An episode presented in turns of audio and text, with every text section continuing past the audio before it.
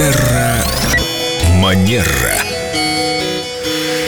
Мы рады приветствовать Викторию Акатьеву Костылеву в нашей студии, специалиста по этикету, по хорошим манерам и по психологии. И мы тут заговорили о том, как правильно выбрать хорошего психолога. Лена задала такой вопрос. И сегодня мы хотим продолжить эту тему. Да, я все еще в поиске. Виктория, здравствуйте. Доброе утро. У психологов же там много вариантов работы с людьми, супервизия, например, что это такое, слышала, читала, но мне нужно перевести с вашего языка на человеческий. Да, с удовольствием расскажу. Супервизия – это очень важный момент для практикующего специалиста. Я бы даже сказала, регулярная супервизия.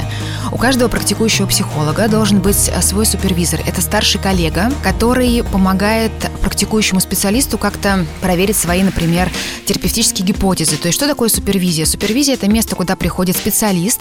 И это единственное место, где специалист может предъявить какие-то свои случаи из практики.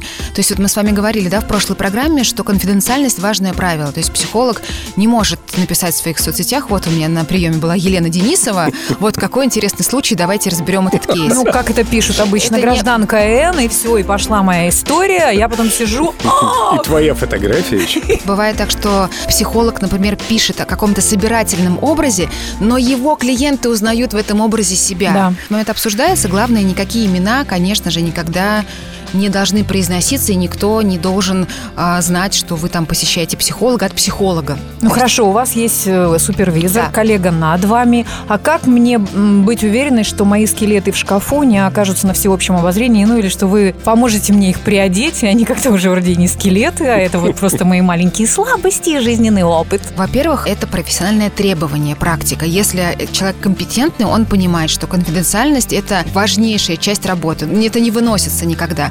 Опять же, если это не супервизия, где психолог приходит и говорит, вот есть такой случай, и я хочу проверить свою терапевтическую гипотезу, вот такую, вот такую, вот такую. Супервизия бывает групповая, когда ты в сообществе коллег разнопрофильных получаешь мнение, какие-то, может быть, уточняющие вопросы, и с помощью этого расширяется видение ситуации. Супервизии, они невероятно обогащают терапевтическую практику и действительно являются таким важным, необходимым элементом для успешной качественной работы психолога. Ой, у меня такие супервизии с подружками бывают. Мы садимся за столиком в кафе, и каждая рассказывает свою историю.